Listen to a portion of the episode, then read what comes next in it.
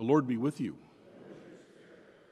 A reading from the Holy Gospel according to Luke. Herod the Tetrarch heard about all that was happening, and he was greatly perplexed because some were saying, John has been raised from the dead. Others were saying, Elijah has appeared. Still others, one of the ancient prophets has arisen. But Herod said, John I beheaded. Who then is this about whom I hear such things? And he kept trying to see him. The Gospel of the Lord.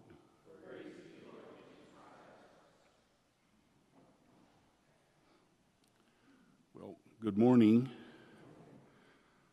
Uh, in our first reading from Ecclesiastes, um, we're faced with the toil and vanity of the world. And uh, I think it helps to try and get a, a definition of vanity. Um, in this particular meaning, it basically is um, meaningless, useless. Um, the Hebrew word actually means chasing the wind or chasing shadows, something that just, it's just completely meaningless. Um, when I was thinking about this, um, I had kind of a funny experience back in the late 80s. Um, so we had three daughters, all young. I was in the technology field. And um, so uh, Nintendo had just come out, and thinking, I need to make sure my kids have the latest in technology, I, of course, went out and got one of those uh, boxes. And um, I convinced myself so that my kids could best utilize it, I had to really delve into this. And so um, I got up every morning for a long period of time, weeks and weeks and weeks. And I was just so focused on trying to get that little Super Mario to the end of the eighth level to save the princess and uh, defeat that flying turtle that shot flames at you. And uh, I did. I got to the end. I, I conquered the turtle. It was a lot of effort every, every morning, you know, before anyone got up, before I went to my job and toiled. I get to the end and it's nothing. You just start over. you go back to the beginning. It's like, this was a complete waste of time. I mean, from, I just, it was like, this is meaningless. This was vanity. This, this was my exact example, and I'm sure you have yours as well. Uh, but toil we must. In this life, we have circumstances, we have things that we have to go through. Toil we must.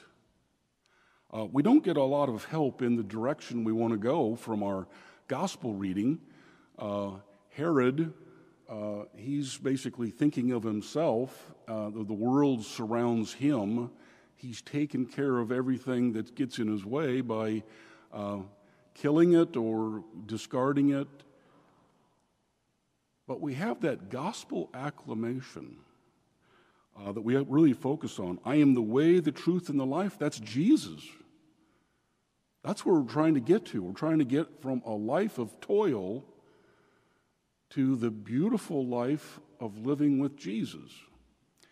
Well, as I thought about this, I ended up in Philippians.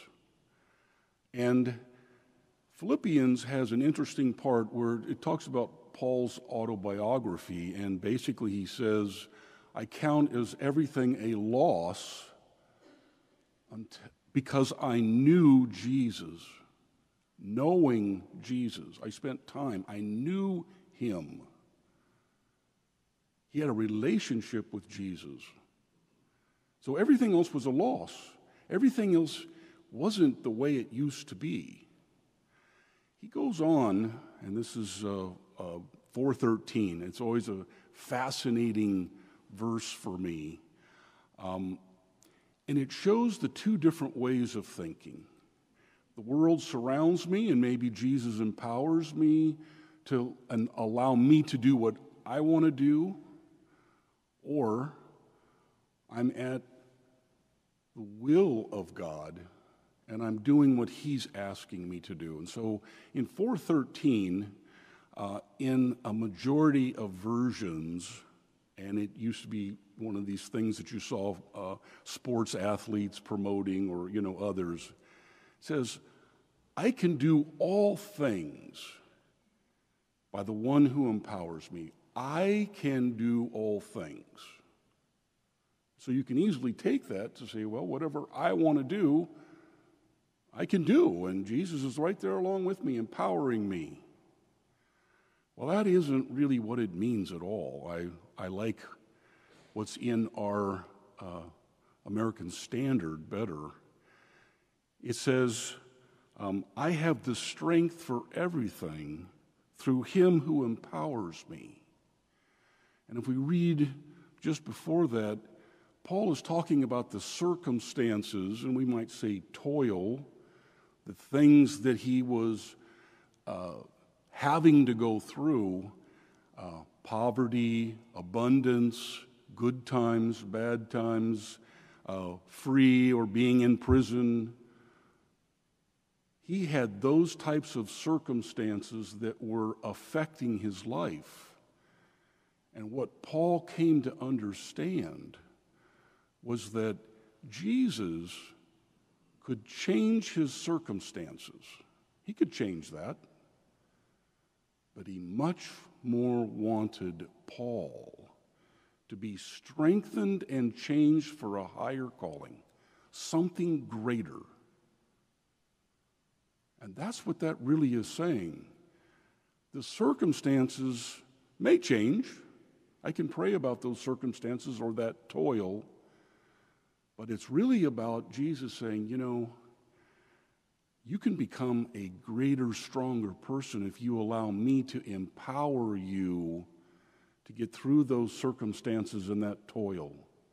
Ultimately, what this means is toil stops being toil when we recognize that it's just circumstances that allows us to receive Jesus into our life, empower us, and change us.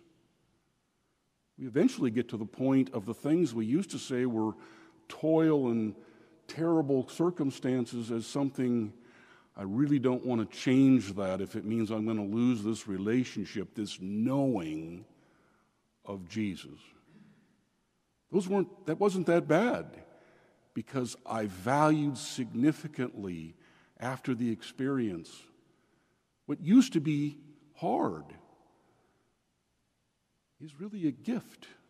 Well, we look at the cross. That's the model